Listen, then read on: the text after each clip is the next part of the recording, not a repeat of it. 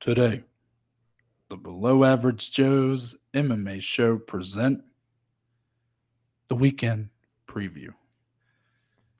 We are talking about everything involving hashtag UFC San Antonio, headlined by an absolutely massive bantamweight fight between Marlon Chito Vera and Cory Sandhagen. What will happen? We don't know, but I think we're going to have a lot of fun regardless. We also have plenty of other fights to talk about. Holly Holm back in action, among others. And Dominic, that's not all because we have some headlines, including Leon Edwards says he will turn down a fight with Colby Covington. We got Dana White talking about going back into boxing. And we have some fight announcements. All this and more. And it all starts right now. Welcome back, everybody, to the show presented by, well, two most typical podcasters. You know, just put our faces up there. This is what mm-hmm. every podcast duo looks like. You know, you always see those memes going around. That's that's us.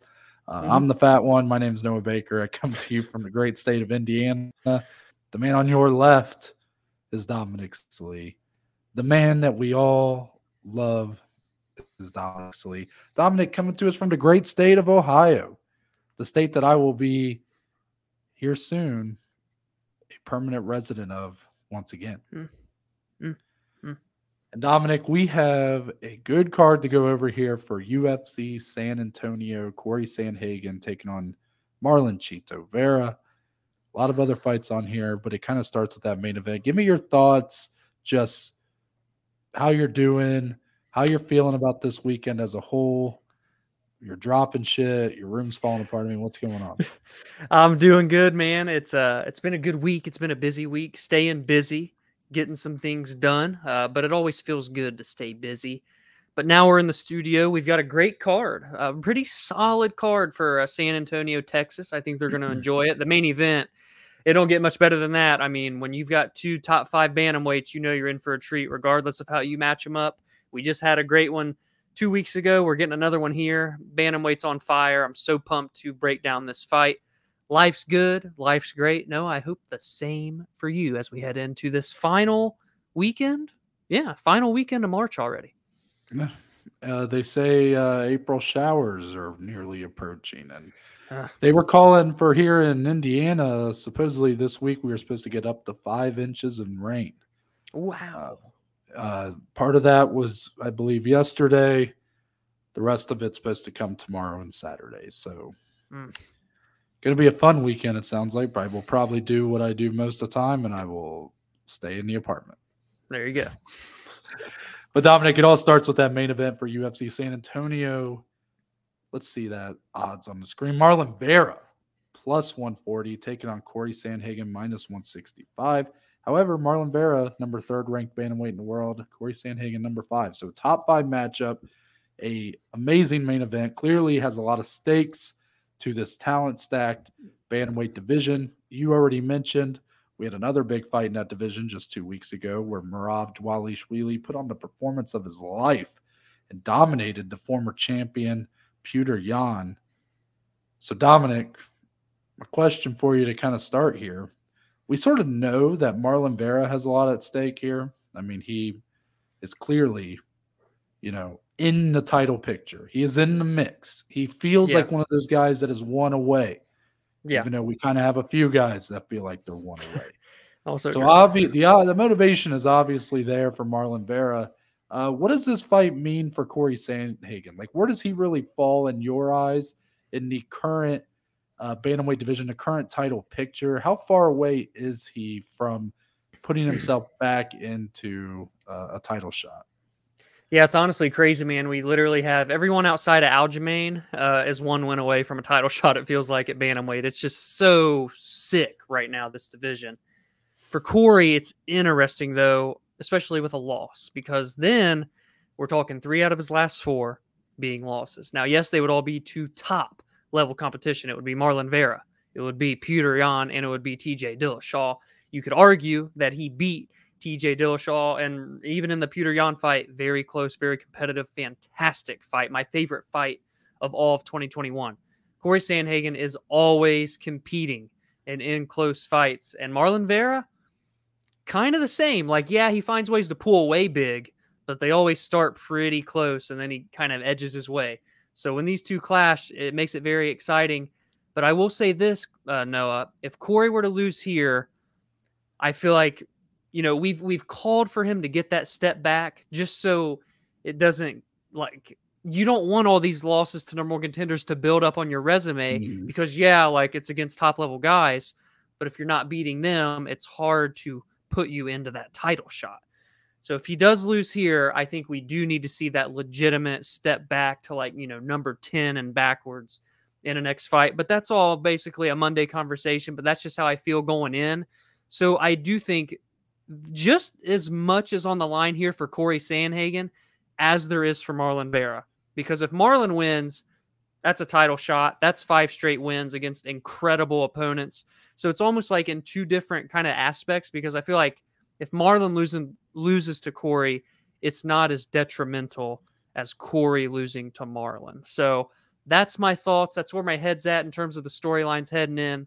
What do you got for me? That's very fair assessment. I do feel like we said a lot of the same things about Cory Sandhagen when he fought Song Yadong his last time out. Mm. Um, of course, at that time he was coming off back-to-back losses. Um, even more so, a reason for him to get a win, so that way we didn't have to push him to the you know fighting Mhm. backwards and stuff. Um, and then he gets a win there, and he looked great. I mean, he looked absolutely awesome. You know, him and Song Yadong had an, a great fight, but um, at, per usual with Cory Sandhagen, he wanted out with the volume, but also Dominic, Man. he had a little more, he had a little more zip on those punches. A little, Yeah. he packed a little more of a punch. And truthfully, I thought in a lot of ways his conditioning and his ability to take a shot better. Just he, he had a better ability to withstand punishment. Song Yadong, Mm. he wanted to keep going, but his body just told him no. He Yeah. had the, I believe the eye had swollen up and he Mhm. couldn't see out Mhm. of it. So that's sort of what ended things. But he looked great. So you know, I, I guess he is still kind of in a vulnerable position because the problem isn't really the loss. Like it's not that he's losing. Like yeah, that's Right. not good. Right. But it's the fact that the people he's lost to, like TJ Dillashaw retired. So okay, there, there you go. But Peter Yan, another loss, and then you had Aljamain Sterling.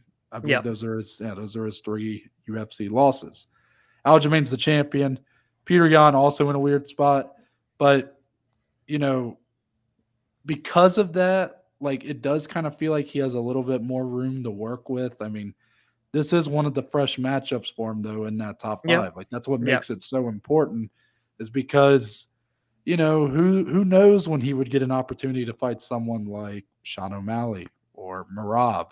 Do you Right. even want to fight either one of those guys? Like it's not exactly an easy fight either way.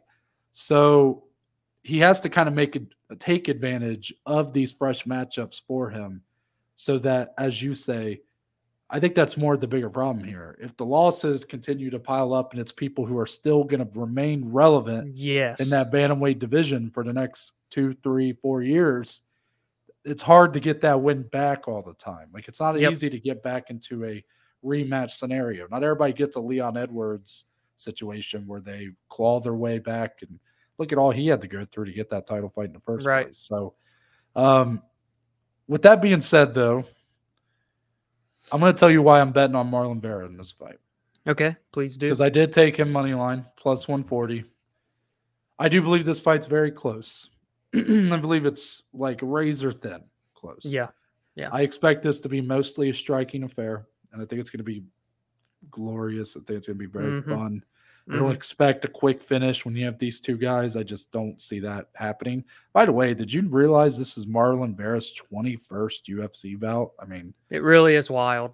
yeah, guy under the radar for so many years, and then he's really just. Uh, I don't want to say. I, I feel like that's an overused comparison for me at this point to call him like another version of Charles Oliveira, but in some ways he is. Like, but even he didn't have near the expectations Charles had when he was on his struggle. Yeah. Marlon Vera He's only just like- 30. Yeah, yeah, that's that's even crazier. Um, with that being said, I'm taking Marlon Vera money line. Biggest reason comes down to I know this is a fresh, like it's a fresh matchup.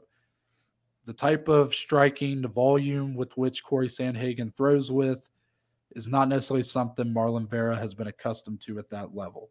Same could be said for the power of Marlon Vera against Cory Sandhagen and the durability mixed in with that. For sure. For and sure. Marlon Vera is very patient as well. He's willing to go down in a fight in order to pick his shot later. Did that with Dominick Cruz, I believe, and Frankie Edgar. So I think it benefits Marlon Vera this being a five round fight because Cory does come out pretty fast um, and puts a lot of volume into his strike. So he's able to build off having kind of a striking lead on you. But I will just say, and again, MMA math doesn't really work, but I'm just going to look at the fact Cory Sandhagen's last two losses, which did go the full distance, full five rounds, he outstruck both Peter Yan and TJ Dillashaw. I know the Dillashaw one's controversial for that reason because Mhm. most of Dillashaw's work was done in the clinch, up against the fence. You know, Yeah.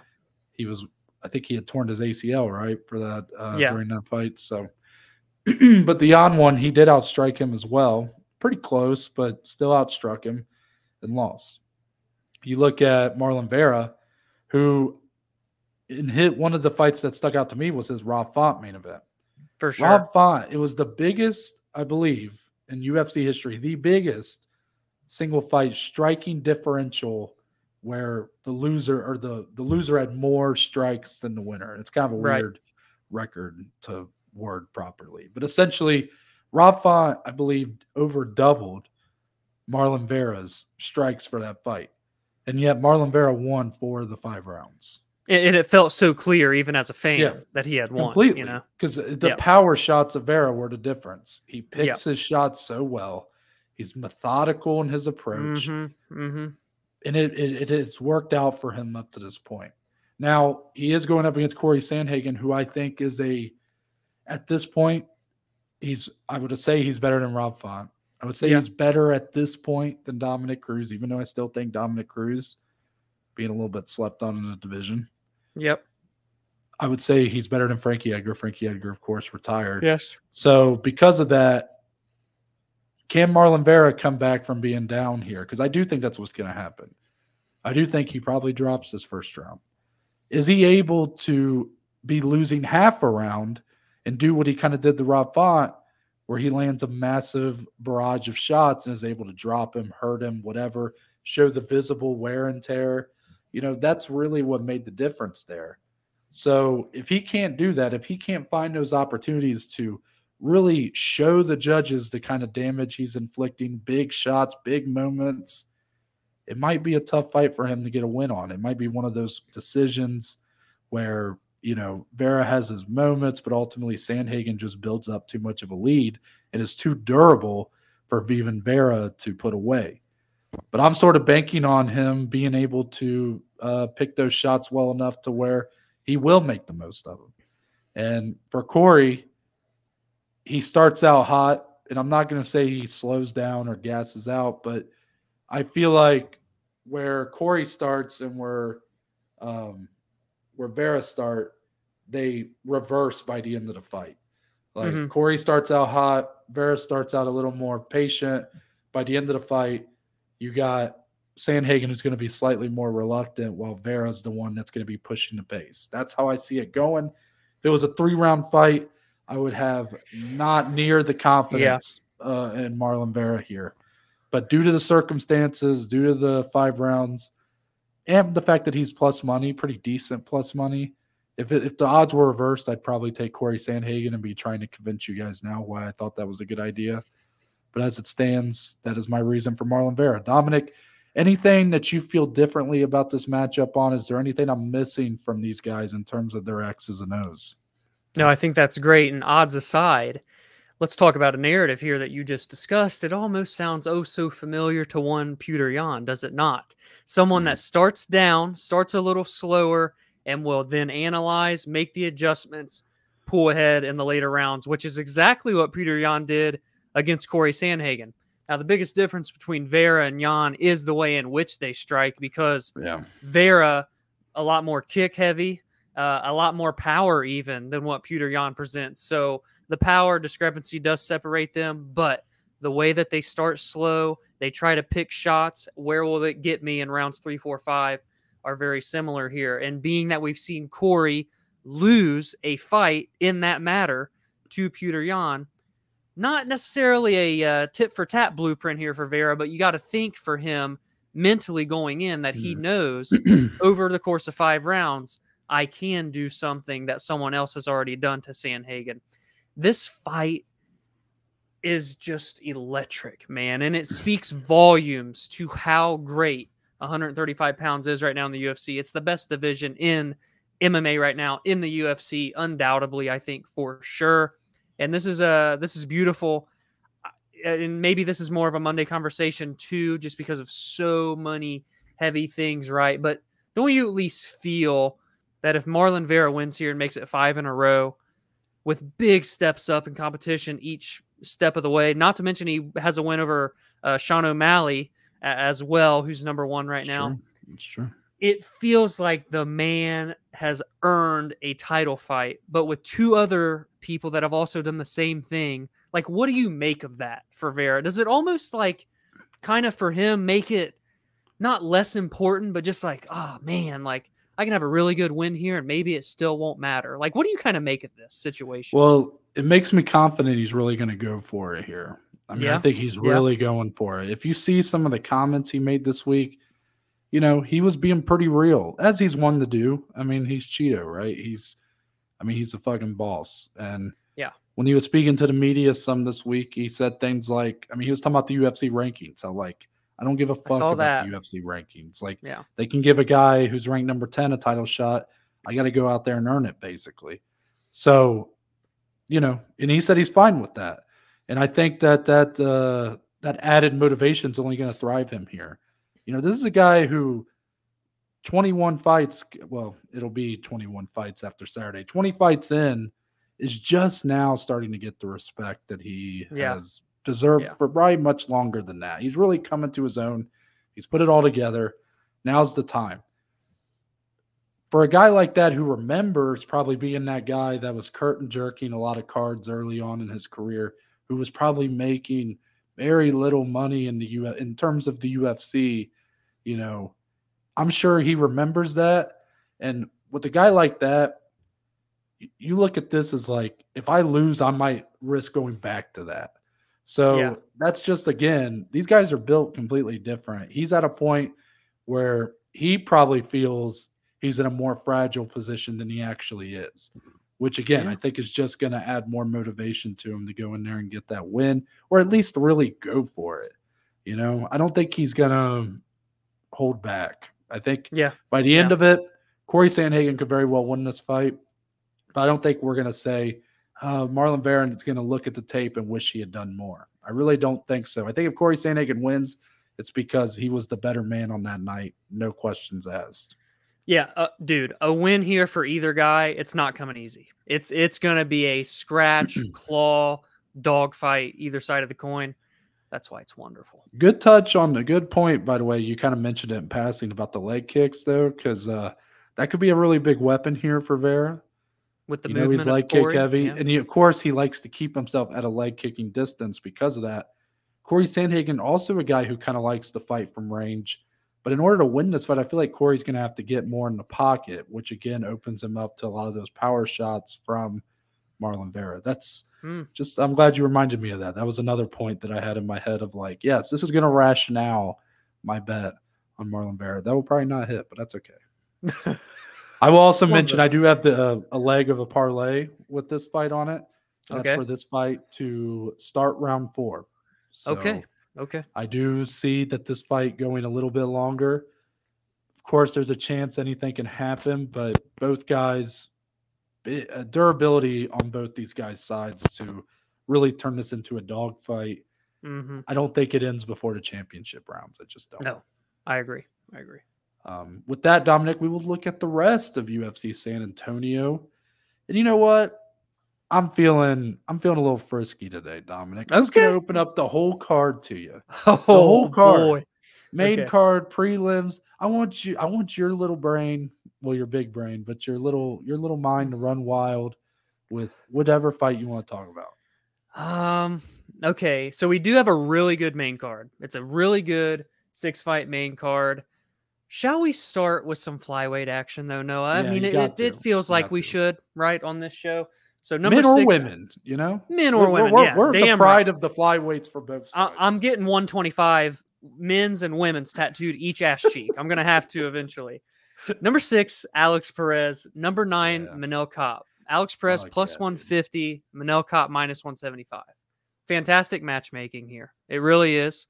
Perez coming off two straight first round submission losses, but they are to two of the top five flyweights in the world. Deiveson Figueiredo for a title, humongous layoff, and then lost to Alejandro Pantoja, who should be fighting next uh, against Brandon Moreno for the title. Big layoff there, as I mentioned. I believe now. Shout out to GC for this on the MMA Hour. In that you know, kind of two year, two and a half year now point, eight bouts canceled for Alex Perez. Yeah. Not all of them his fault, but damn, That's That crazy that shame. you just said that because I was just in my head going, whenever he lets me talk, I'm Yeah. going to say, shout out to GC for this. Yeah. But uh, the only thing I'm worried about is this fight actually taking place. As long yeah, as it recording gets there, on Thursday. Yeah, as long as it gets there, Yes. Dominic, fuck yes, put this Mm. put this fight into my motherfucking veins, dog. Yeah, I, I think you know because of that layoff, Perez probably not getting the respect he should be going into this. This is a guy that going into the title fight was on a three fight win streak, two straight finishes. He was the first contender series alum to challenge for a title. The guy's really good. So I hope that all this time off hasn't plagued him of his prime years. Manel Kape, okay. We were pumped when he came into the UFC, and boy, did he falter. He had two very lackluster performances. Pantoja was his debut, hell of a debut fight, looking back on it hindsight. And then Matheus Nicolau, also a super tough fight for your second one. He lost both, and the output just wasn't there. The, um, ah, what's the word? Ah, shit. When they like go for it, urgency. Thank Yeah. you. The urgency wasn't there. Ever since then, completely changed man. Three straight wins, two of them by finish. Even the fight with Dvorak, that's just shout out to David Dvorak for not Mm. going down because he had multiple opportunities to finish him there and he just couldn't. That's how tough that guy is. So he's really coming into it right now and he's still only 29 years old. This should be very, very exciting and it's very important. Like I said, number six versus number nine. If Manel can put four straight wins here together, I think one more after this, and he's finally in that title shot picture, which is what I and even I believe you have kind of at least expected of him with all the hype he had mm-hmm. coming into the UFC. Perez, he needs to bounce back. No better way to do it than this new kind of star boy. I think that's even his nickname, Manel Kape. I know you love it. You've already said injected into your veins. Just give me Yeah. a little bit more of your thoughts. No, I, I love this fight. It is the second best fight on the card, in my opinion. It's, it's Yeah. that's why it's somewhat annoying and it's like opening the main card kind of. But you know, I, I'm not gonna harp on that too much because the UFC does a lot of weird bout orders, so who cares? Yeah. But Yeah. um, can we just say for Alex Perez, you know, what a weird place he's in because that stat you just threw out is nuts, and not all of those are his fault, by the way. The eight, Right, the eight right. fights not you know coming into fruition, eight canceled bouts, whatever. You know, not all of those are his fault, but some of them are, and Mhm. he has had some issues with making weight.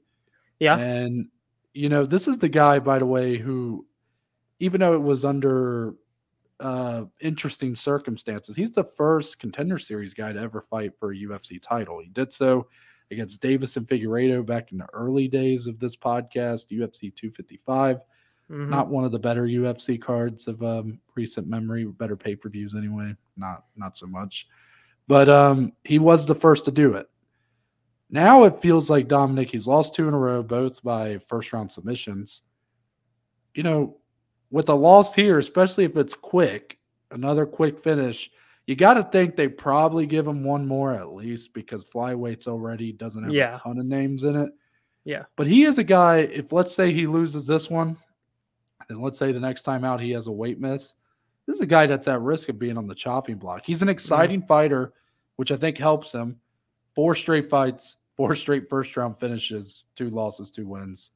Um, but that's been the problem. It's been the, it's become much more sporadic for him to actually show up. And there's nothing. I can't imagine there being much that Dana and the boys hate more than scheduling a bout and that guy either missing weight or having to pull Yeah. out of the bout. It's like Yep. right up, you know, on fight week and stuff. So he's got to be in a vulnerable place. While Manel Kape finally feels like he's gotten himself out of whatever that rut was he was. Yeah. He has just looked completely reborn after that two fight skid he took to start his career. Was it the the Nicolau fight or was it actually his win against Osbourne where he missed weight too? It was the first win of the three fight win streak that he missed weight. Yeah. So, again, even then, we were like, that Damn. first win, it's like, Yeah. can this guy just put it all together? Well, I think Right. he's done that. I think his last Yeah. time out, even though it wasn't a finish, like you said, I thought it was probably his most complete performance to date in the UFC. Yeah. And you know, the first round finish of Zalga Zam- Zamagulate. I always forget how to pronounce this guy's name. Zhumagulov. The guy with like four wives or whatever. He said he's got like he's got he's he's he's about that life, you know. Okay. So um but I was a good finish. But David Dvorak, I thought was just a more complete performance. hmm So yeah, definitely the second best fight. I'm gonna say Dominic. In order to, even though there's probably another fight that I prefer, I will do the co-main just to kind of you know keep it somewhat on the higher part of the card here. Uh, Holly Holm taking on Yana Santos. Dominic, would it surprise you to know that Holly Holm's only seven and six in her UFC career? Honestly, at this point, no. But at one point, I would have said, "What? You're crazy." But I Yeah. understand the narrative. Yeah.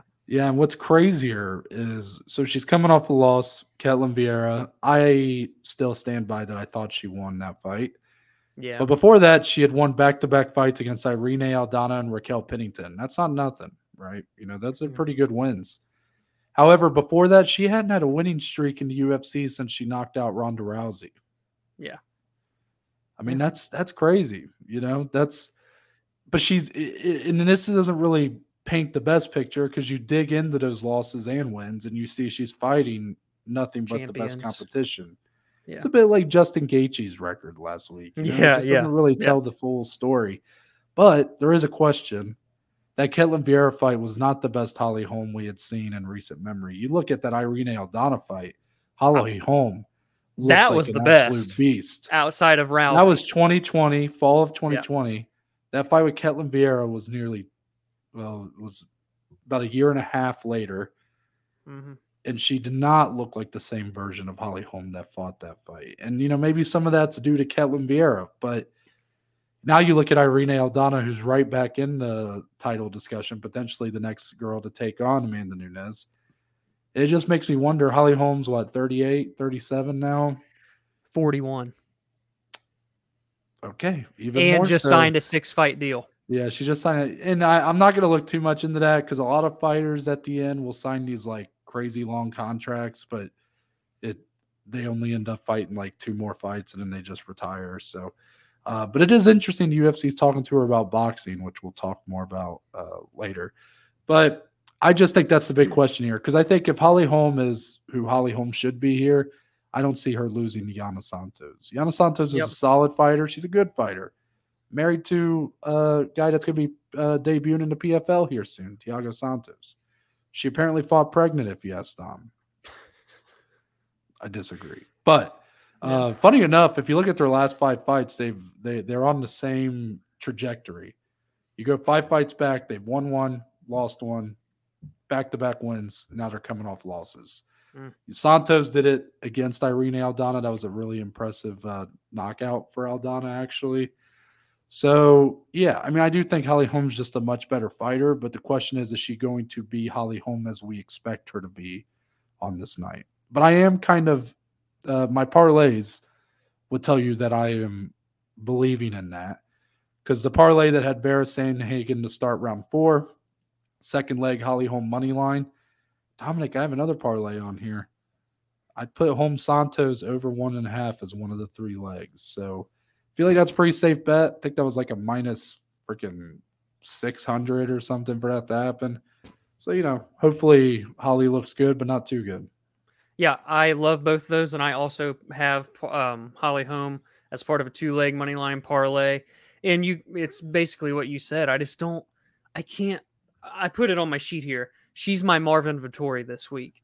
I just don't Mm. see her losing this fight to Yana Santos. I would be really, really surprised if Santos can pull that out. And maybe she can. She's been out for a while. Obviously, she had a baby, but still a long layoff. She's got a good training camp at American Top Team. For all I know, she could pull off the upset here. She's like eight years younger now.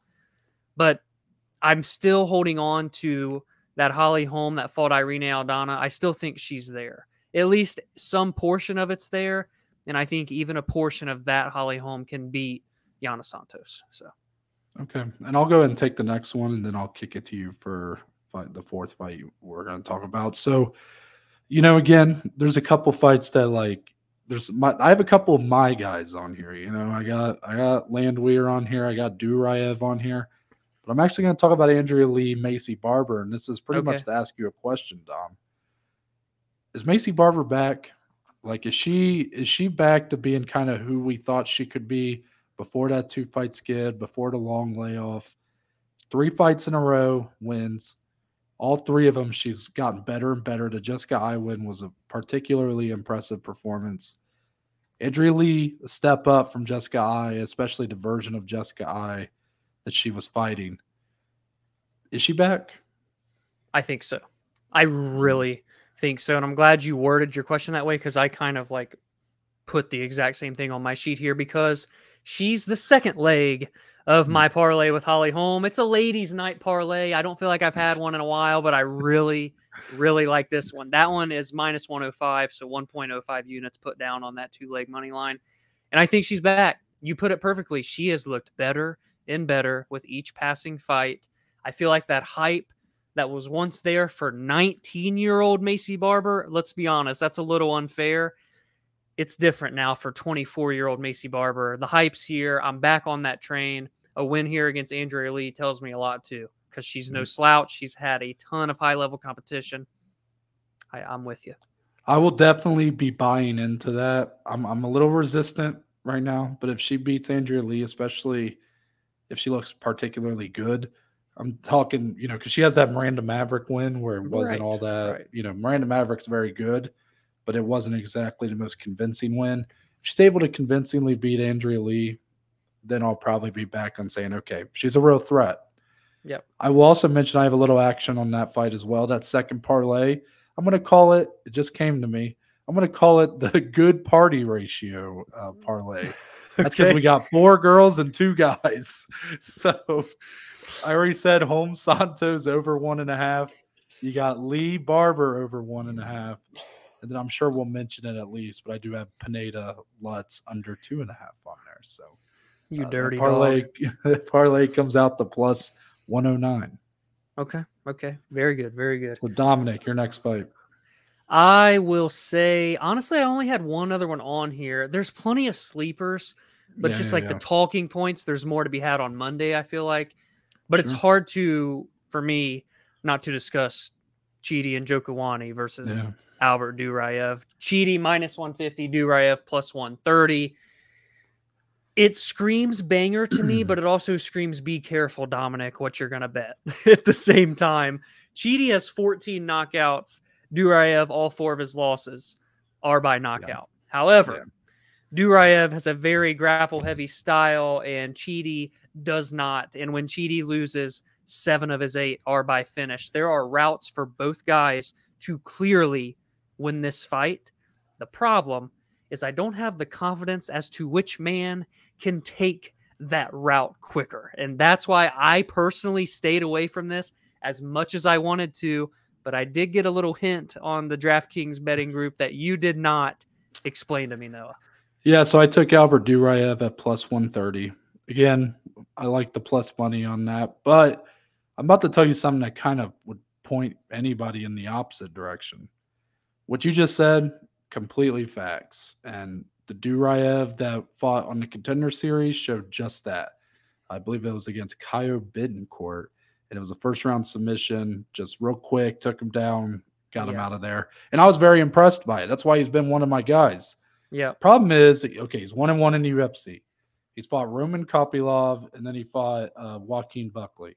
Yep. You know, both pretty fun fights, but the problem in both of them, even though he's won against Roman, is that he almost gets a little too comfortable just having a, like a kickboxing a uh, fight.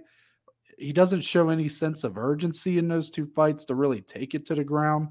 Yeah. And to be honest, it nearly cost him against Kopylov. I felt like like I felt like that Roman Kopylov fight should have been easier for him than he made it.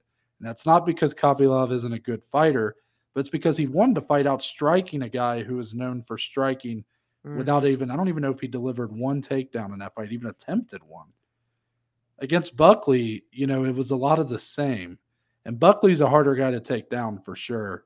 yeah. But to be honest, it just um that's my my fear with this fight is he has a clear path here. You go for Chidi, you take him down, you dominate him on the ground. It's happened against Chidi many times before. Problem is, is that what he's is that what he's gonna do? I think he will, and I'm that's why I put the money on it.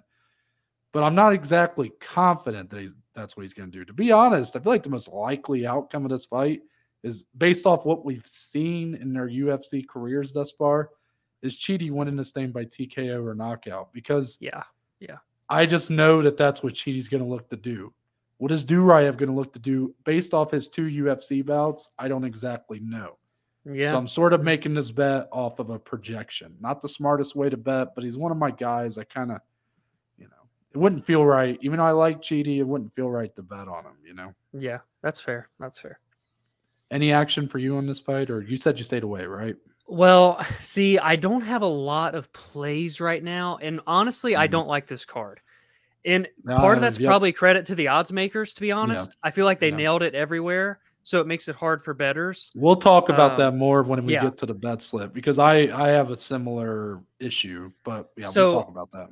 I'm not completely like 100% done with my bets. Like when we get to the, the bet slip later, I might not be done. There might be more to come this weekend, but it's just tough for me. I, I maybe, maybe will take Chidi by knockout because I believe it's plus odds, but we shall see. But yeah, nothing right now on this one. I'll just give two quick shout outs to two fights that I feel like are going to be have the potential to be a lot of fun, I should say.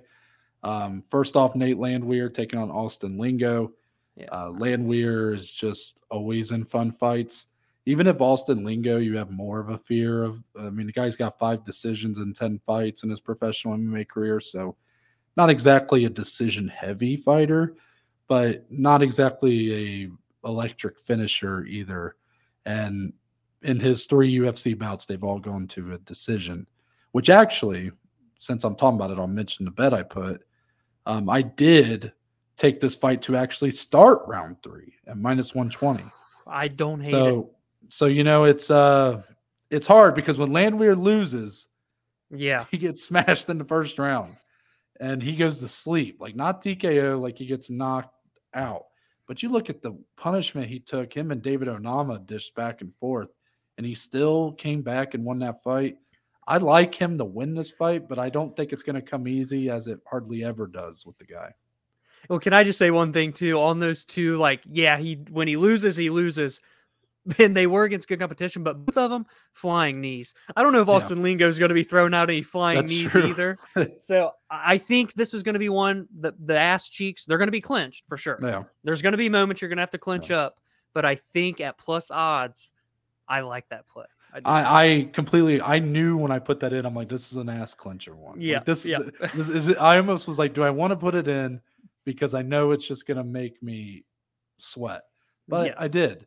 Did I mention I've had Perez Kape to not start round three, by the way? oh, you did not. Okay. Okay. Well, I have it to not start round three at minus 135.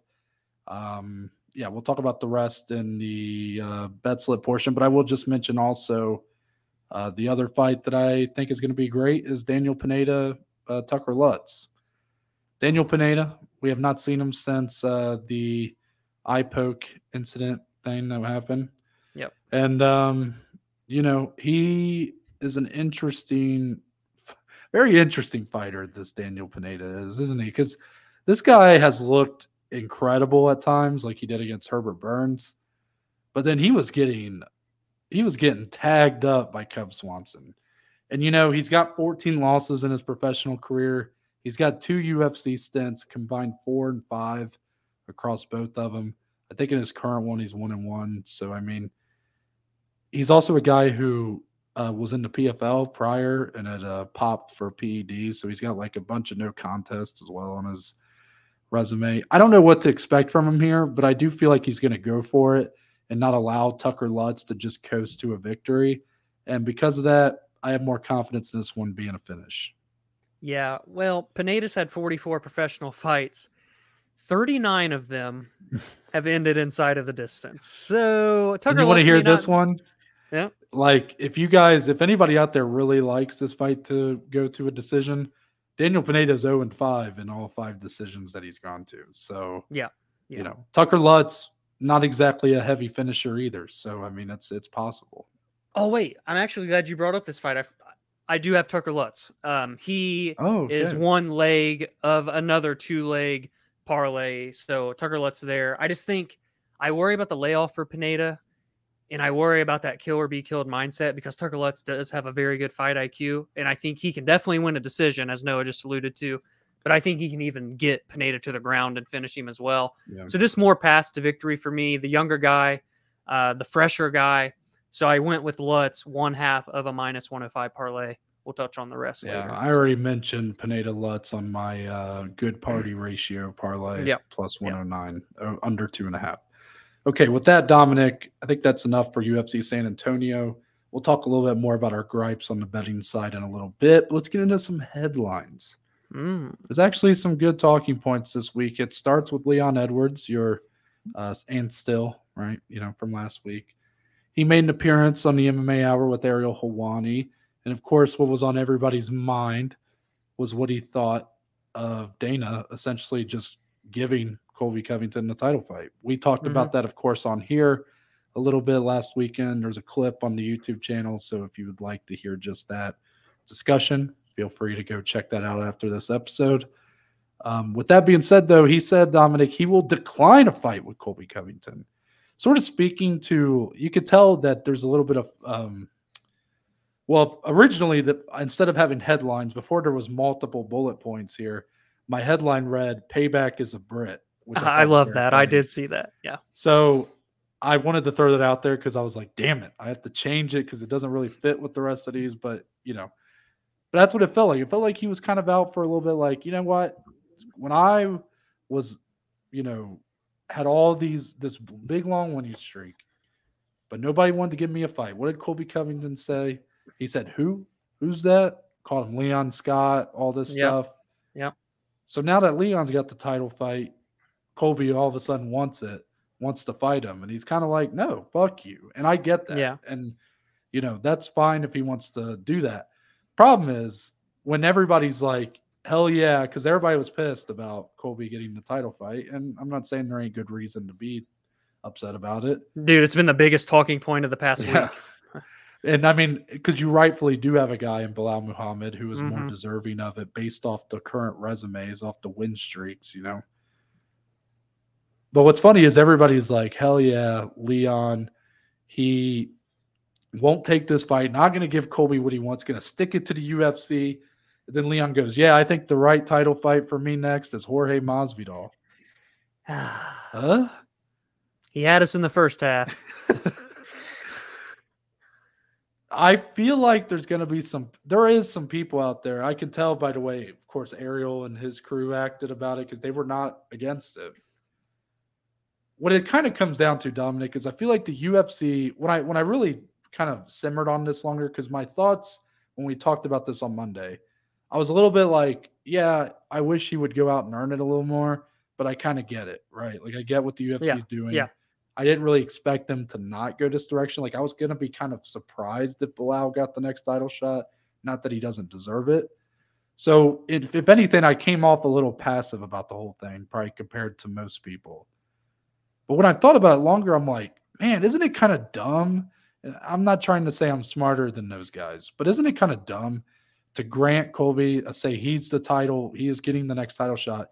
When you have this big fight coming up with Masvidal Burns, which again, I'm not saying either of those guys should necessarily get the next shot, but it feels almost like promoter malpractice to say that fight has no stakes to it. That's what he said. There's no title shot on the line. Shouldn't you Mhm. just let this build, let people speculate? Because Gilbert Yes. Burns with the win there feels like a guy who could also be in the Yes. title conversation. So that's been something weighing on my mind a little bit that I did. I feel like I should have acknowledged but didn't. The bigger thing here, though, Dom, is I think the UFC giving Colby Covington the title fight was the perfect mix to piss both sides off. There's two sides to this debate, and he is Dana by announcing this has pissed both of them off. You have the side that want the more merit-based matchup with Belal Muhammad. Well, Colby Covington's fought four times since the end of 2019. He's two and two, the two losses, close title fights, but the two wins against well, Jorge Masvidal and Tyron Woodley. Tyron Woodley no longer in the UFC.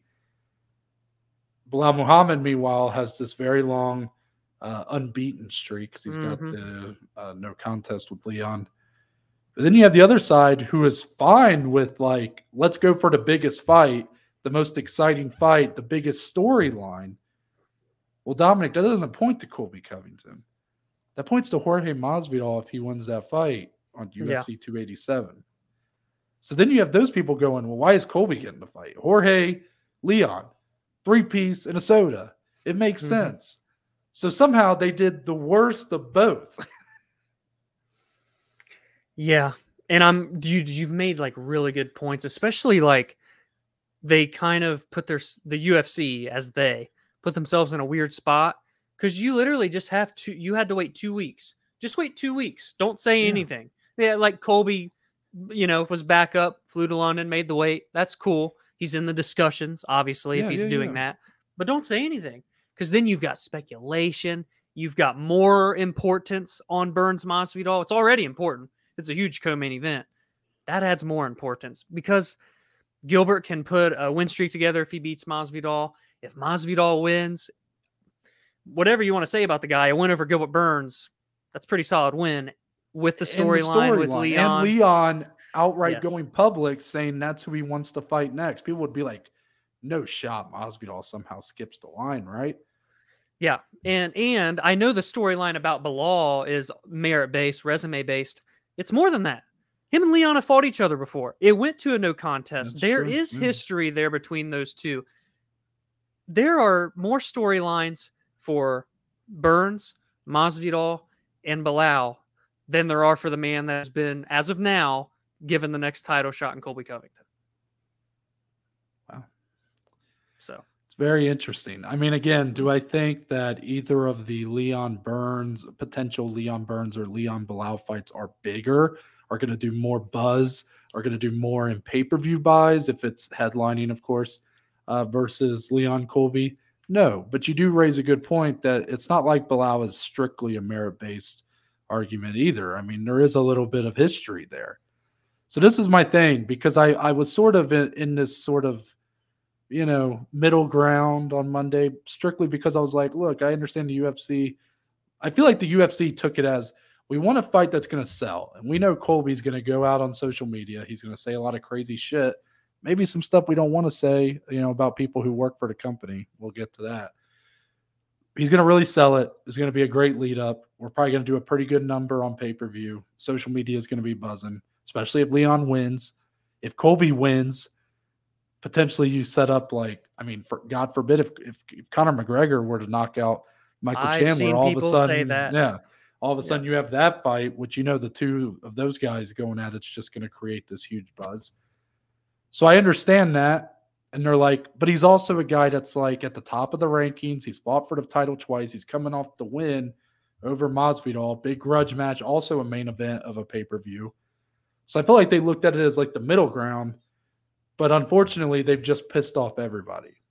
yeah, Like, Yeah. they wanted something that was more merit than Masvidal, but also more star power than Belal. Belal, And yeah. Instead, it's just made everybody angry. So Okay.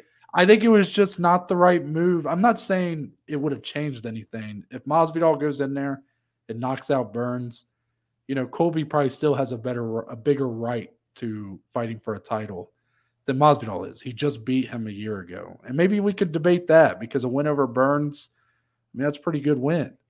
Yeah. but also doesn't that elevate Colby's win over Right. Masvidal? I mean, it just gets confusing, you know. So That's why it's all like it just feels like we should have just waited instead of just announcing Mhm. it. What this is not out of character for Dana. What is Dana White's like biggest quote? I don't make fights the night of the fight. Yeah. Like And of why, course, why, why did this this, fight have to get made? What was so yeah. special about this one? This Yes. man, they were basically announcing everywhere that Jon Jones Stipe was done deal after the card, and Dana wouldn't even commit to that. But Colby Covington versus uh, Leon Edwards is so big, so massive, it's got to be booked now. Yeah. It's a little. Can I ask you one question? Yeah, yeah, yeah. What, what is it? Because you talked about how if Masvidal beats Burns, isn't that a bigger win than Colby beating Jorge? But Jorge's, you, you know, I get it. but if Jorge beats Gilbert, what's bigger? Jorge Leon, Colby Leon? Which one? I mean, it's I, I, I, yeah, it's Jorge Leon probably. Because of the three piece in the soda from I- many well, moons ago. I mean, Jorge's. I again, we don't have a ton of numbers anymore to kind of back these up because the UFC don't normally release their pay per view buys anymore. So we're kind of left in the dark of actually how big of star power a lot of these guys have. yeah. Uh, You know, I know Jorge's losing streak here has kind of hurt his star power because you know, 2019, that guy was. I mean, he main evented a card with Nate Diaz, and it was for a fake belt. You know, didn't even need a belt on it. It was just a fight that everybody wanted to see. Is Masvidal still at that level, like of uh, stardom? Probably not. I feel like as a star, him and Colby are probably. I mean, I would. I mean, they main evented now. together a year ago. Well, yeah.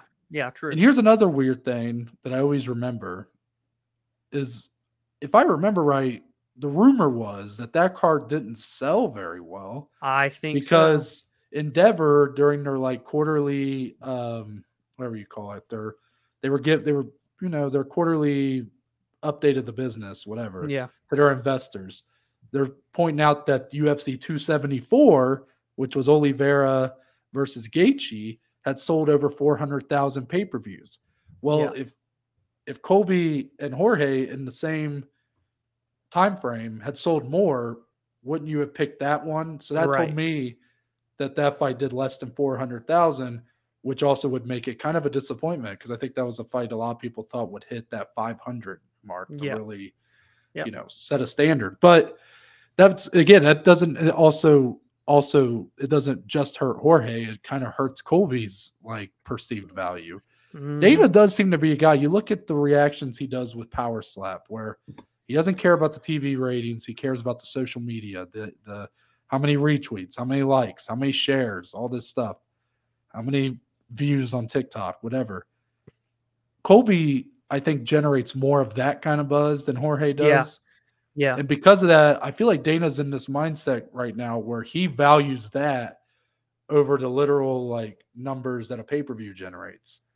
So I think he views Colby as the bigger star because social media would tell you he's a bigger star. But is social media mm-hmm. really painting the full picture? You know, I don't know. Yeah, very true. Speaking of Colby Covington, he had another beef going on this week, and that's with the old Jon Anik, the voice of the Yeah. UFC or uh, the lead play-by-play man, uh, the one of the best voices of all time. Also, one of the most likable guys of all Yeah. time. Yeah. it- Keep going. So th- this kind of stems from Dom that uh you know I, I actually went and listened to the latest episode of Anik and Florian. You know Jon Anik, Kenny Florian. They have an MMA podcast they do like once a week. Mhm. It was originally on their own channel. They've now recently become under DraftKings. So they're on the DraftKings YouTube channel now.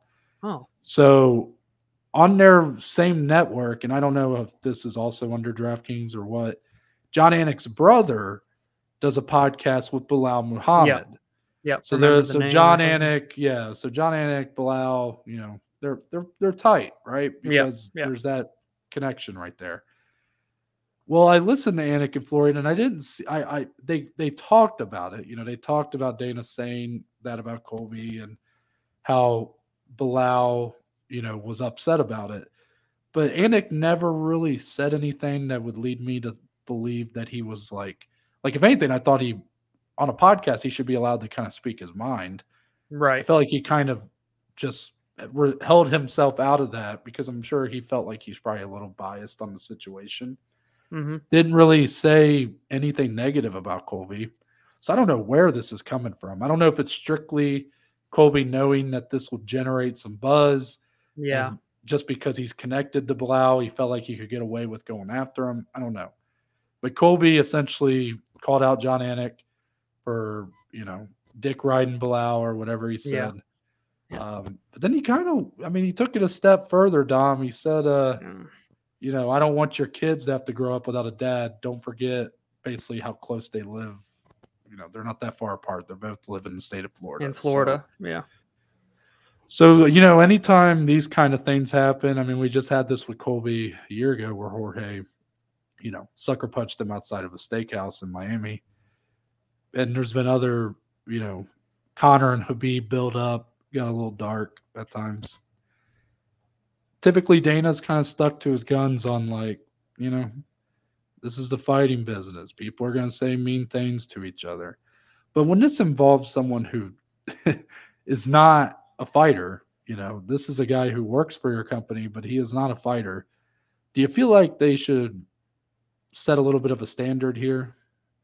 I, I just think it's this is stupid. You mean like the UFC set a standard though? Is that what you like should the UFC I'm not saying they should outright reprimand him, but should there be sort of this no tolerance policy implemented on going after people outside of the fight? Like if Colby was to say something like that about Leon, I don't think as many people are making a big deal out of this. It's the fact that he went after a guy like it's kind of I mean it's everything that you I know what Colby's doing here like this is why we're t- It's all for talking buzz about it for sure. you Yeah. know it, he has no he's never actually going to do any of this we all know that but should it be allowed to just be said like recklessly like because problem is dom and uh, luke thomas made this point on morning combat that when the ufc doesn't say anything and colby just says this at jon anik colby has this rabid fan base that sort of yeah. attack people online. So now all of a sudden, Jon Anik has people attacking him, attacking his family, Yeah. on social media. Is it because of that? Does the UFC need to do something to sort of show this is not okay? I wouldn't mind it. And at the end of the day, one, Jon Anik's not a fighter, first and foremost. But secondly, he's an employee of the UFC. He's an employee like 400, 500 other people are the ticket guys, the marketing guys. He's an employee. And a fighter going after an employee of the company they fight for seems wrong in many, many ways. Let me take it a step further, by the way. The irony in this stupid ass call out of Jon Anik, Colby is threatening to do to Jon Anik what he pressed charges on Jorge Masvidal for doing to him. What, what? Come on, man. Come on. And I'm that wasn't that point fully wasn't me. I saw someone kind of say something like that on Twitter Mhm. as well, but I had to bring that up.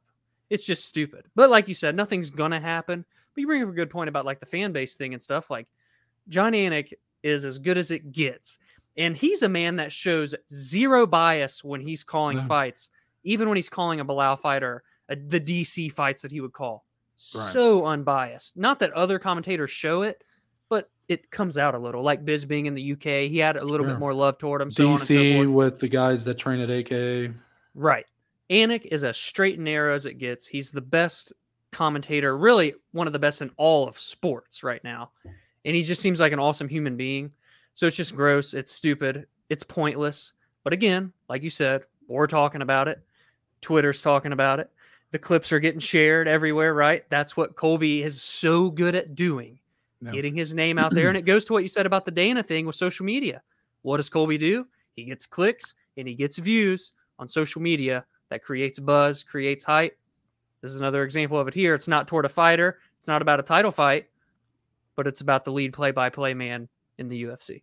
Some people may be surprised to hear this, but as we sit here recording on Thursday, we are less than a week removed from when Dana initially said Colby gets the next shot. I can sit here with confidence and say everything that's happened since he said that has only made him more confident that Colby is the guy to be next for Leon. You're probably right. Yeah. Now, I do just want to say quickly that remember when Dan Hardy kind of went after Herb Dean during the middle of the fight? Mhm. Dana Yep. said after, if any of my employees, if any of the fighters talk to a referee like that, you will be fired, basically. Yeah. You know, kind of feel like a little bit of that should be kind of going on here. Like, you know, Yeah. Yeah.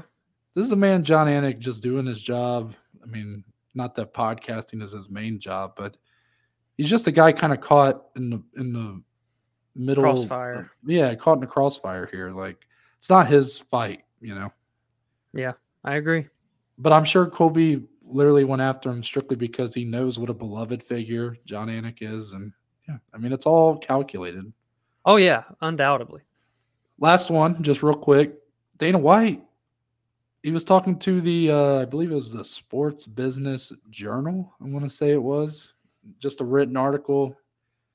He said he is going, planning to go back into boxing, Dom, within the Okay. next, uh, I believe it was 12 to 24 months. He said he will have started a boxing promotion. Okay. Of course, this is not the first time Dana has talked about going into boxing. His roots are actually in Mhm. boxing, but more recently than that, Zuffa boxing was this Yep. idea for a long time. The McGregor, um, the McGregor Mayweather fight. Dana came out. I remember one of the press conferences wearing a Zuffa boxing shirt. So it's always been something he's kind of had in his brain. But then Mhm. more recently, I've seen interviews with him where he talks about what a mistake he almost made. There was some business decision he almost made a couple years ago involving boxing that would have screwed him completely. He's so glad, and he's like, "I will never do boxing," and blah blah blah. It's too broken. It's it can't be fixed.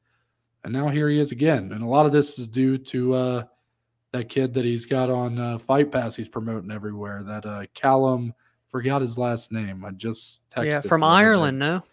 Yeah. So he, I, I was kind of wondering this because I had been seeing them promoting him, Yep. For a little thought the bit. same thing. And he was on Fight Pass. But I know Fight Pass has boxing on there, like I, you know, not super abnormal. So I didn't say anything. But it didn't really surprise me when I saw this because I was like, okay, this kid's supposed to be like the guy they're building poster up boy. to be Yeah. that that poster boy for his uh, promotion. So what do you make of this, Dom? I mean, we know the pay structure of boxing is a lot different than the UFC. The whole structure of the sport is so much different. There's so much more power given to the fighters in negotiations and really everything. So, with that being said, do you really see this coming into fruition or how will it go? You know, will he actually become a player in boxing? Maybe. I think maybe's as much as I can go because I felt like that's where I stood with Zuffa boxing. Oh, maybe. Maybe Dana will Mhm. start this kind of boxing um, under the umbrella of the UFC or under Zuffa, rather, I guess. Because, you know, he started power slapping. And I know it's not under the umbrella of the UFC, but damn sure feels like it sometimes. Uh, who would ever thought, by the way, he goes to power slap fighting over boxing first? But we'll see.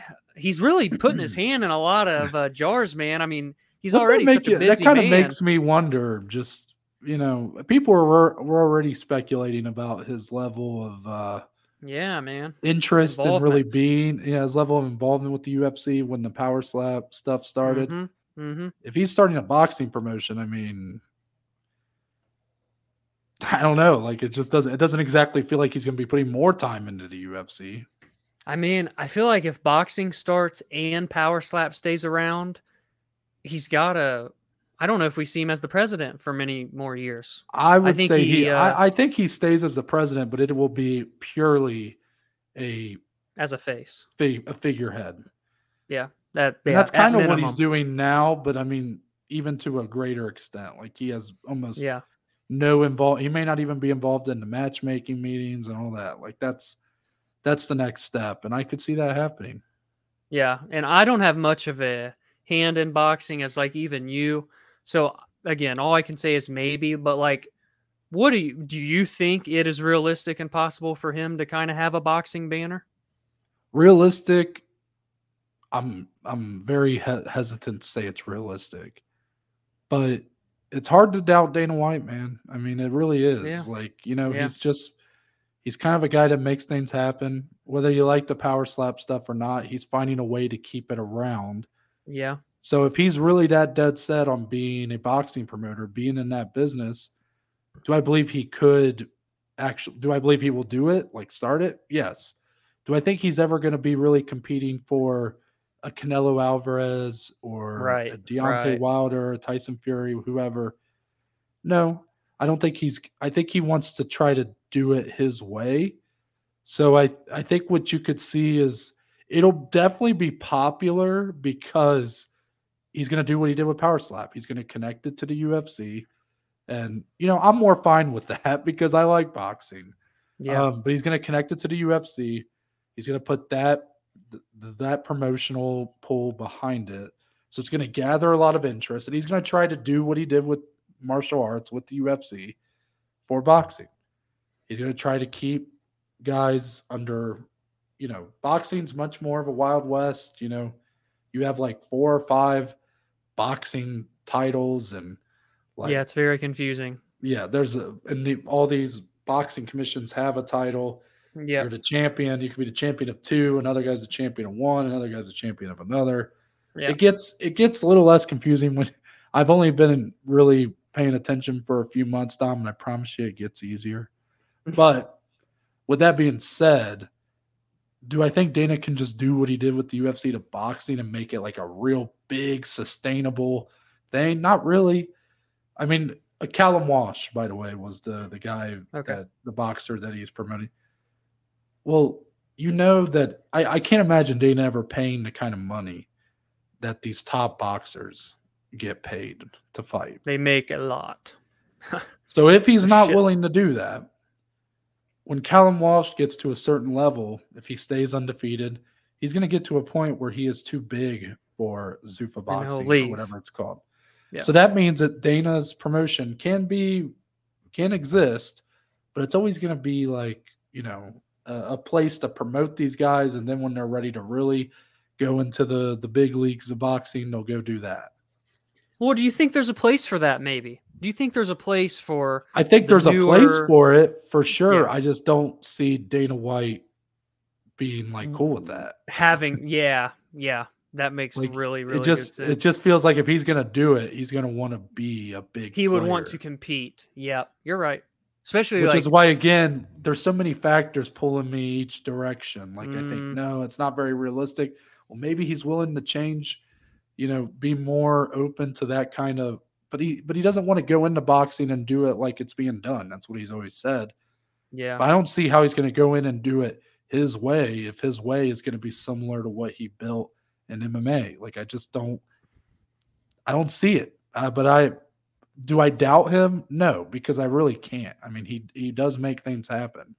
as a fan would you kind of prefer that like almost a minor league system if you will would that be intriguing to you okay we have it under this UFC umbrella quotes there around that word we can build up these young prospects how good are they and then it makes it easier for you and even someone like me who's much less involved in, Mhm. in the world of boxing to follow them and create intrigue for me to watch more of the big boy boxing and this is just an additional part but definitely answer that first one but the second part is a lot of UFC fighters talk about boxing this would be a really easy way for them to get Yeah. into it with Dana White's so Yeah, no, I I do think there's a place for it. I think I would like to see it. Like mhm. if that's what they're going to do, I think nobody better to do that than yeah someone Yeah. like Dana and the UFC or whoever's going to be a part of this group. Because I know Power Slap, there's some overlap with the staff, but also like the management level people are,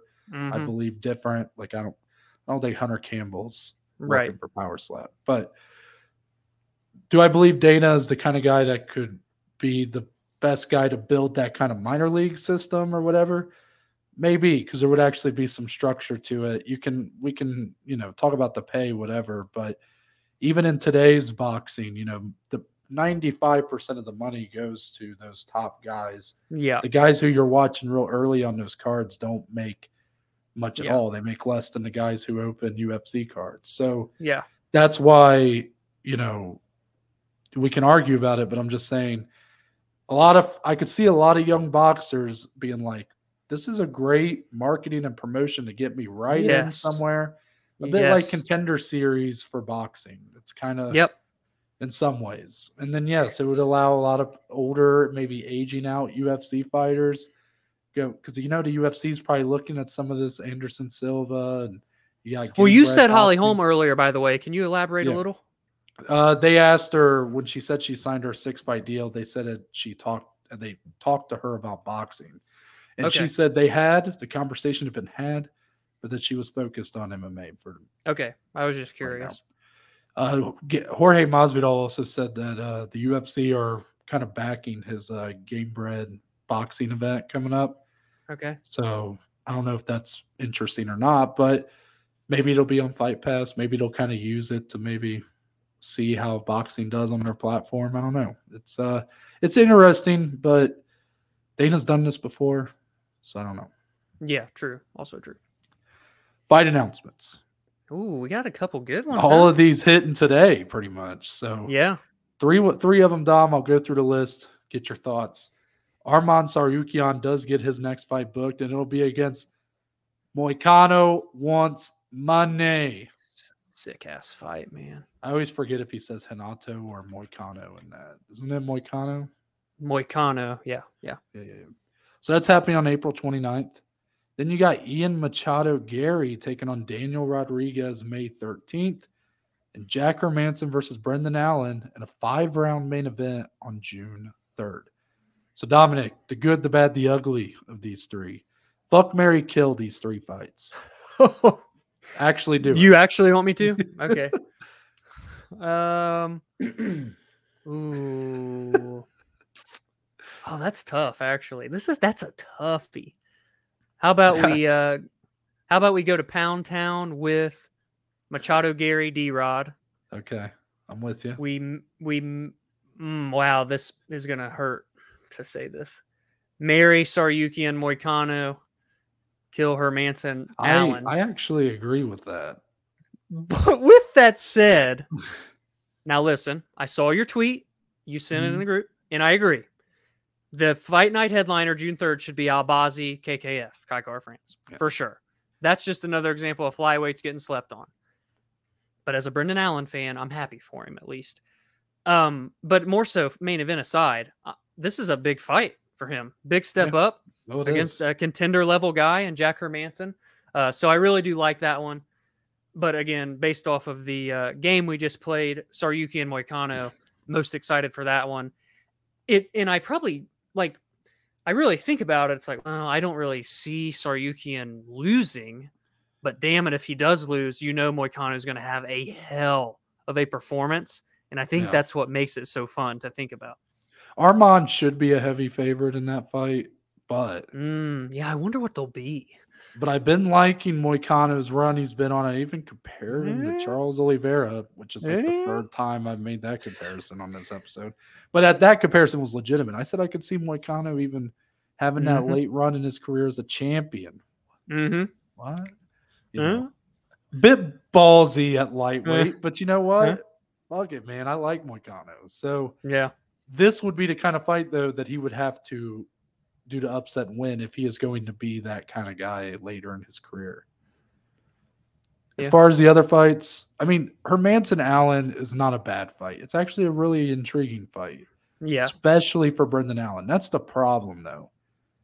Not as much intrigue for Jack Hermansson. Uh, is that Jack what kind of Hermansson, pains you with the main event? You know, Jack Hermansson, I I- it's not that I don't even like dislike him or anything. He's a good fighter, but it doesn't feel like he should be in a main event spot, being that he's been on such a 50 50 kind of run as of late. He's sort of fallen out of the even contendership. He's or fallen out of even like top level Yeah. middleweight status. Middleweight already not a super stacked division. Brendan Allen looked so good in his last fight, Dom. I have more questions about Jack Hermansson. Even though Brendan Allen's the one taking the step up here, I'm not even sure I can confidently say Jack Hermansson is a step up from Andre Muniz. I'm not exactly sure I can say that. It's a step up rankings wise, but, but, skill. which is why for Brendan Allen, I think this is a great fight to take. But Jack Yeah. Hermansson's gonna have to really show me something here because even when he's won recently, the Chris Curtis fight, Mhm. It's like, okay, he looks fine, but it's just it leaves you something there's something missing. Yeah, it's like one of the guys that good fighter, but he's already been there and done that. He's had his handful of main events. It's like, okay, well, if he makes another run, gets in title contention, then yeah, five round for a title, right? But other than that, you just don't need to see it because we want two people with two very important storylines to get these main events. And you're right, it feels like in this one, Yeah. Brendan probably deserving at this point to get his first Yeah. smack, right? Number 12.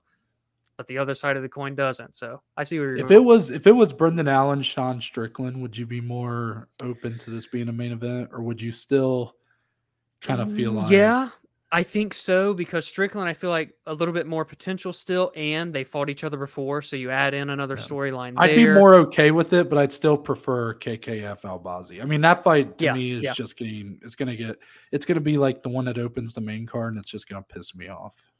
i feel like like- brendan versus mm, i was going to say Dolidze, but i don't know it's hard for me to say that now after he lost to Vettori but like if he were to fight like a du Plessis or something five rounds you know what i mean Yeah, no, that's a good something point. like yeah. that so And Dricus should be a guy getting a main event because he should yes he should We've seen the gas tank in question, but it's been mostly three round fights. So yeah yeah I will also mention or ask you a question about that Machado Garry D Rod fight mm-hmm. because I love we love us some D Rod, but also yep yep Ian Machado Garry coming off the best performance of his UFC career, I would argue. mm-hmm. My question for you: Are you surprised that they're giving him D Rod? He actually Yes. wanted this fight, but are you surprised they're giving it to him? Oh yeah, I I'm was. shocked. Now, I I just think D Rod's a a bigger step up than I would have thought he was going to get. Like I wanted him to take a step up, Yeah, Ian Garry. I would not have thought it would be D Rod next. D Rod this is risky. is, I mean, essentially top fifteen. He's like he's probably number sixteen behind Michelle Pajera. So like you know, Ian Garry wins this one. You're in with the big boys now. There's no Yeah. more treading water. And if he loses, not I mean, there it's not a it's not bad to lose D Rod. There's nothing to hang your hat on. D Rod's honestly underrated for the most part, I feel like. Hardcore fans really respect him. Other than Mhm. that, not a lot of people know how good he is. So, you know, it is interesting. And you I maybe cut you off a little. You said something about how it's um dangerous or something for Garry or it's what was it? super risky. I Yeah, this risky, is not. risky. This is not the kind. Look, even I wanted him to take a step up. Even I'm like, whoa, okay. yeah. Yeah. And maybe I'm putting too much on D Rod. I mean, he, you know, I I expected him to look better against Neil Magny than he Mhm. did, but I still think that guy's damn good. Truthfully, Dom, when I first saw this fight announced, I went, I favor D Rod here. Like, I don't know what That's another one. be, Like, yeah, yeah. but yeah. I could see the number being a little heavy on Machado Garry, and I'm taking D Rod. But If it's could I also heavy. see could I also see Ian Garry being an underdog for that fight? Yes, I could. Like I just I don't know where those are. I don't know how people I don't know how Vegas views D Rod. I really don't. Yeah, I agree, man. That's a good one. It should be like, regardless of who wins or loses, on paper, that's a fun ass fight. Yeah, you look at the fight fight. that Garry and the performance that he just had, and then just traditionally what you get from D Rod and his fights, dude, Mhm. that's an awesome No, that's a good point.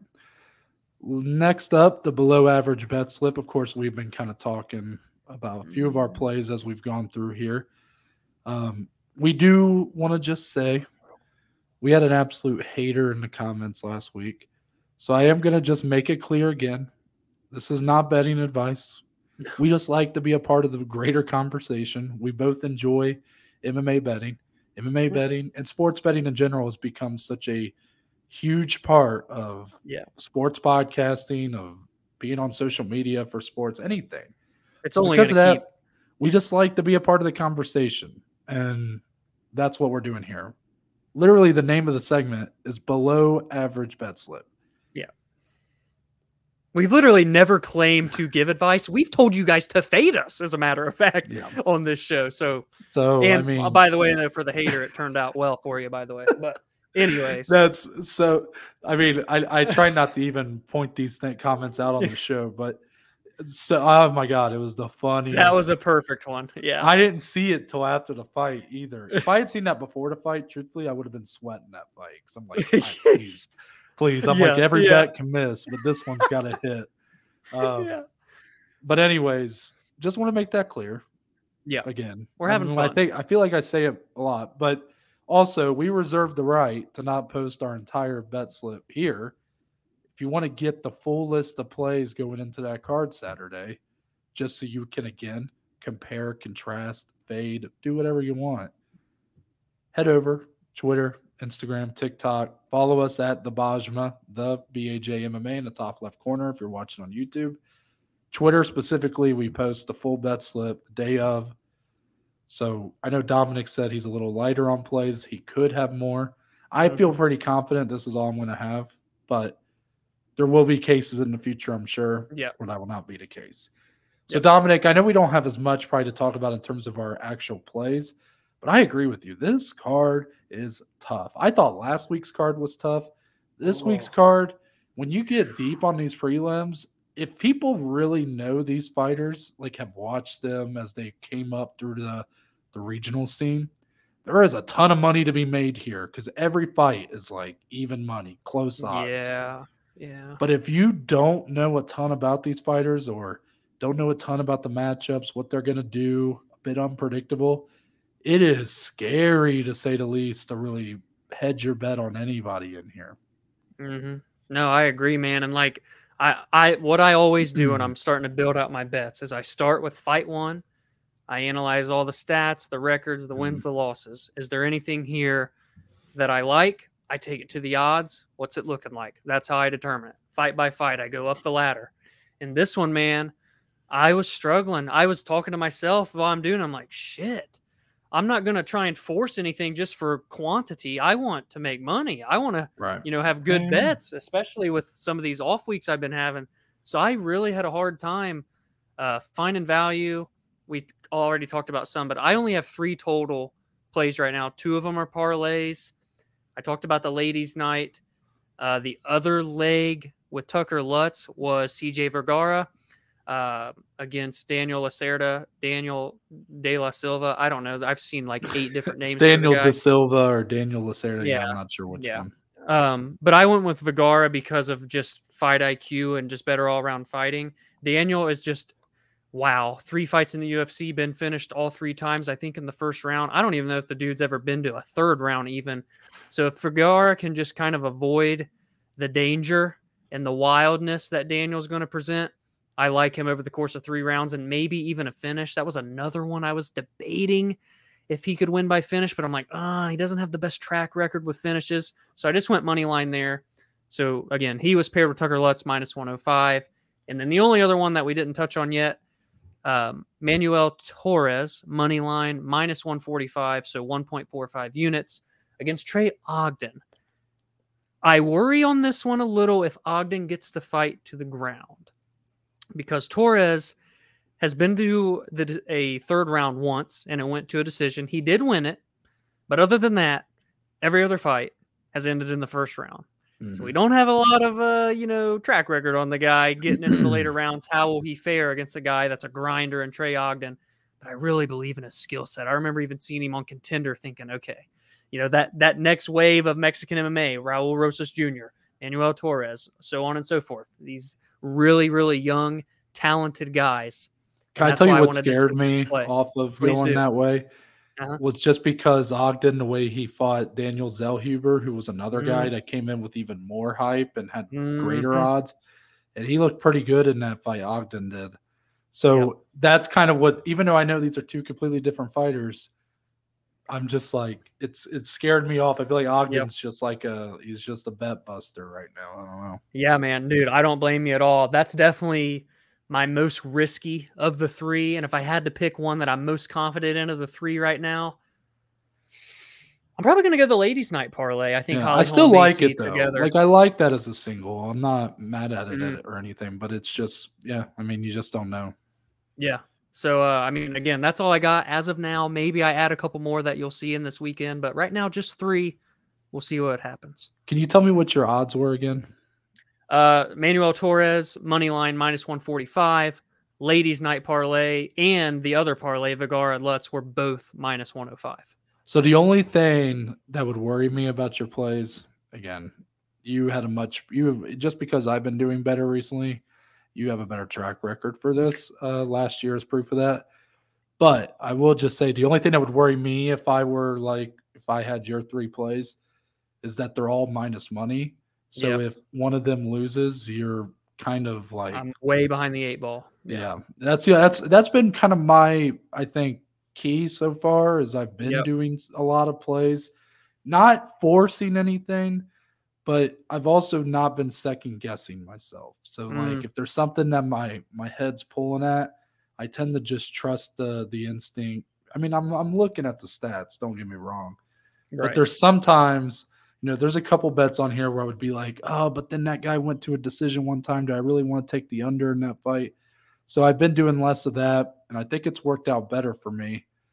Um, truthfully, uh, I've, I've went over most of the plays I have. The only ones I'll, I'll mention that I didn't already, uh, Altamir, Altamirano, Salvador under two and a half, minus 135. I believe just like what you said with one of your guys, Salvador, I believe he's at around 15 professional MMA fights and 14 of them he's yeah. Yeah. uh, finished. Altamirano, a little more risky, but that dude is puts on a fast pace and he's also willing to get into a brawl. And that's why I could see the makings of a fun fight, fun finish, hopefully. Um, that last parlay that I didn't really finish talking about. So plus 176, I had Vera Sandhagen to start round four, Holly Holm money line, and CJ Vergara money line. So I'm also on CJ Vergara. And then that one, the um, the good party ratio parlay plus 109. So Okay. Okay. That's pretty much all I got, Dom. Actually, yeah, I mentioned land Landwehr Lingo to start round three. So Mm-hmm. with that, we'll go to the segment to finish the show. The only segment we could do to finish the show. It's a little segment we like to call closing statements. Now, Dominic, you owned up to the fact that recently you have been struggling to come up with closing statements before it's really time to do it. Did you do a better job of that today? Would you be disappointed in me if I said no? No, let me let me ask you this. Hmm? March Madness, we're in the second weekend starting, well, right now. Right uh, now, as of about an hour ago. So I'm sure we're both ready to, you know, start watching. But without knowing, I've not seen any score for the current game going on. yeah. Yeah. Um any any team pulling you in their direction that you think could really, you know, any any of the teams that have been kind of surprising thus far, you think could be the ones to make that run? I'll tell you. I mean, shit. This is. I've never had a worse year for a bracket. I and I knew coming in though this was going to be just a sick March Mm. Madness. Like there was going to be upsets fun. everywhere. Yeah. Um. So I mean, I can't even really pick someone to win, but maybe a run. You know, I wouldn't be surprised. Uh, Florida Atlantic beats Tennessee tonight. To be honest, Ooh, that's an interesting Tennessee, pick. uh, you know, let me tell you, I bet on Tennessee a couple times in the regular season, and uh, holy shit, did they just burn me more than once? One of them was Yeah. a twenty leg parlay. I hit nineteen of them. The one leg that lost was Tennessee. That's the one that Yeah. stands out the most It happens every time. every time. So yeah, man. I mean, it's nothing against the uh, Volunteers, but I think Florida Atlantic at the nine seed they fended off against Fairleigh Dickinson. It was a close game, but I think a close game with them doesn't necessarily represent how good they are. I think they can upset Tennessee tonight. I actually have a bet on them. It's funny I brought that up. Mm. I have uh, Florida Atlantic plus three, so we'll see. I talked. I took the alternate under in that game because Tennessee unders are like printing money. there you go, But dude. This I'm whole doing- tournament has been printing money I, on the yeah, unders. it has been, and I've been cashing in every bit of it. but no, in all honesty, like I've been doing the two leg parlays for March Madness just because I understand I've been so bad at college basketball this year that I didn't even want to really go down that path the same way. So I did take like an alternate under the furthest I could make it Tennessee FAU. Forget what I combined that with, but I'm actually going to pick a team from the same region that I think can make a run. I really, I actually had it in my bracket, Michigan State in the Elite Mm. Eight. yeah, So, Mm. I, I, if they they beat Marquette, and that was the game that you know obviously you'd feel unsure about, but then I feel like Yep. Kansas State's even better. they're that Marquette team. Big Yeah. 12 best basketball conference this year. They've been my favorite conference to watch. Unfortunately, the other team I really like in that conference was TCU. Same, bro. To Gonzaga, I really thought they might be able to pull that one out. Kansas State's kind of the team that I'm.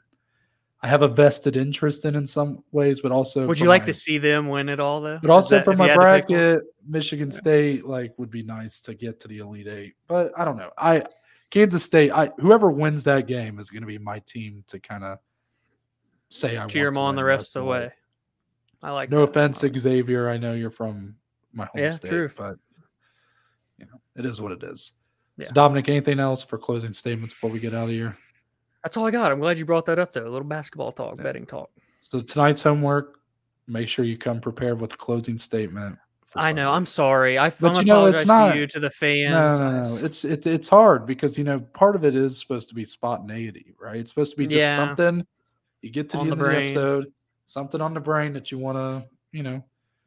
I think it's a fun way to end the show sometimes because we have some very random oh, they can. Yeah, conversations. Yeah. But you know, if they don't, if they don't, we don't have to force anything either. right. If we don't have nothing, it Just, isn't that just like the motto for this podcast? Don't force it. Like, really like that's been, the I feel like it's been a mindset of ours from day one. Don't force Yeah. anything. it- we're the shit. Let's just be honest. You know. My name's Noah. Baker. That's Dominic Slee. We are but just two of the below average Joes, and we'll see you guys on Monday. I smell pasta.